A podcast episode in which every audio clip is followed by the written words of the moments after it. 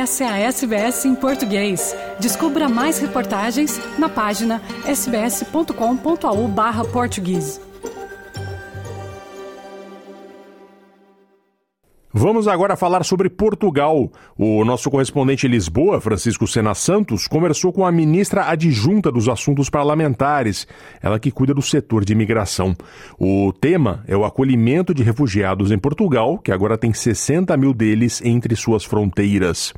A ministra considera vanguardista a política que chama de acolhimento humanista de refugiados no país. Ela também afirma que o país recebeu 3 mil imigrantes timorenses no último ano e diz que a política de mobilidade dentro da lusofonia está a funcionar. Vamos ouvir a ministra em depoimento a Francisco Sena Santos. Eu acho que estes últimos 25 anos dizem muito daquilo que é a política de migrações em, em Portugal. Desde logo porque nós temos sido reconhecidos, quer pela, pelas Nações Unidas, quer pela União Europeia, como sendo o país que tem melhores políticas de integração. Quando eu falo em melhores políticas de integração, nós temos a melhor legislação, nem sempre a prática é eh, a melhor em todas as suas dimensões, mas julgo que nos últimos oito anos nós tentámos fazer aqui um, uma maior humanização daquilo que é a política de migrações e, em particular, nos últimos dois anos, depois da guerra na Ucrânia, foi preciso rever um, um conjunto de procedimentos. Eu acho, francamente, que nós continuamos a ser, no seio da Europa, aqueles que defendemos uma política de migrações sem fronteiras, uma política de acolhimento e de integração que percorra o percurso todo daqueles que aqui chegam e que pedem, uh, e que pedem abrigo. Quando olhamos para aquilo que foi o Pacto de, de, de Migrações e Asilo aprovado a semana passada na Europa, que eu diria é o melhor possível neste quadro uh, político da União Europeia. Mas modesto. Não só modesto, não só pobre, como ao arrepio daquilo que são as nossas políticas de integração. Nós não defendemos o pagamento a países terceiros para receberem os seus cidadãos que fugiram por alguma razão, ou por ditadura, ou por fome, ou por alterações climáticas, seja a razão que os levou a fugir, uh, não determina que se eu pagar consigam ter melhor vida naquele sítio.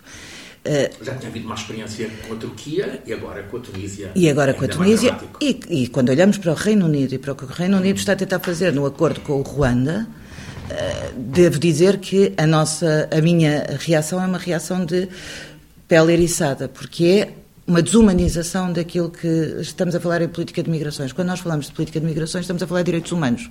E nós viemos agora de festejar os 75 anos, no dia 10 de dezembro, os 75 anos da Declaração Universal dos Direitos Humanos. E não vale a pena fazermos efemérides, é preciso é fazer com que as pessoas percebam que é possível uma política de integração e acolhimento que garanta a dignidade de cada um dos seres humanos.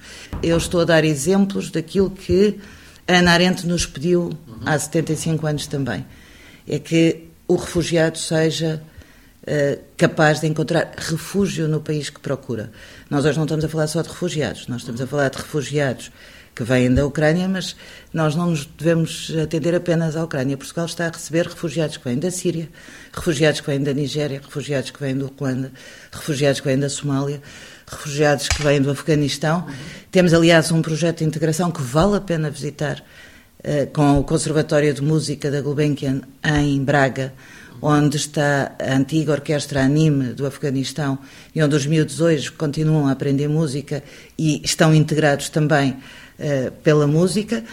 E por isso nós temos na, na, em Odmira aqueles que vêm do Bangladesh e hoje as migrações estão a mudar até o seu perfil sociológico, onde são integrados pelo teatro e onde a Madalena conseguiu fazer uma coisa fantástica que é um circo onde demonstra que as várias culturas se podem integrar e que nos podemos entender. Eu julgo que nós temos um grande desafio em Portugal nos próximos anos, é que hoje a nossa migração não vem apenas dos PALOP, não vem apenas dos países da CPLP, é uma migração que vem do, do mundo inteiro, onde nós continuamos a receber e bem, e que desafia para muitas, eh, para outros níveis de integração. Desde logo. Em relação aos PALOP, Timor continua, continua a chegar gente?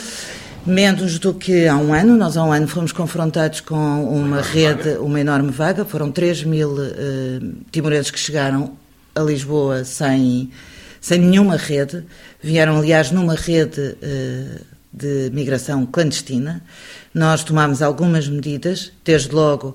Há hoje uma pessoa na, na embaixada em Timor, de forma um oficial de ligação, de forma a poder precaver as, eh, as redes de tráfego na origem.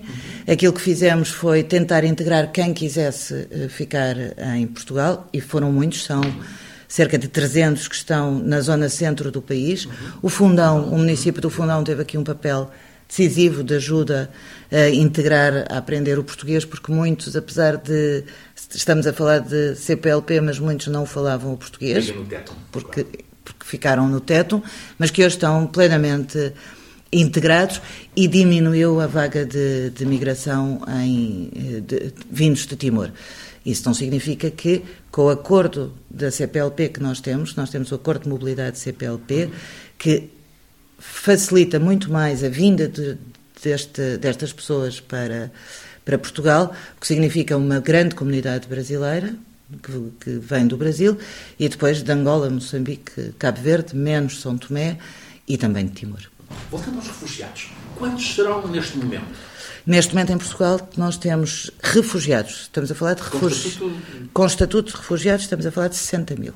60 mil? 60 mil. É um São, é um número extraordinário que foi aumentando ao longo dos tempos e aqui aumentou significativamente com a vinda de cidadãos que estavam na Ucrânia, sendo ucranianos ou não, uhum.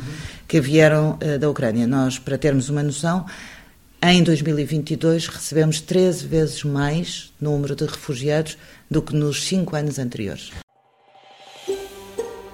Quer ouvir mais notícias como essa? Ouça na Apple Podcasts, no Google Podcasts, no Spotify ou em qualquer leitor de podcasts.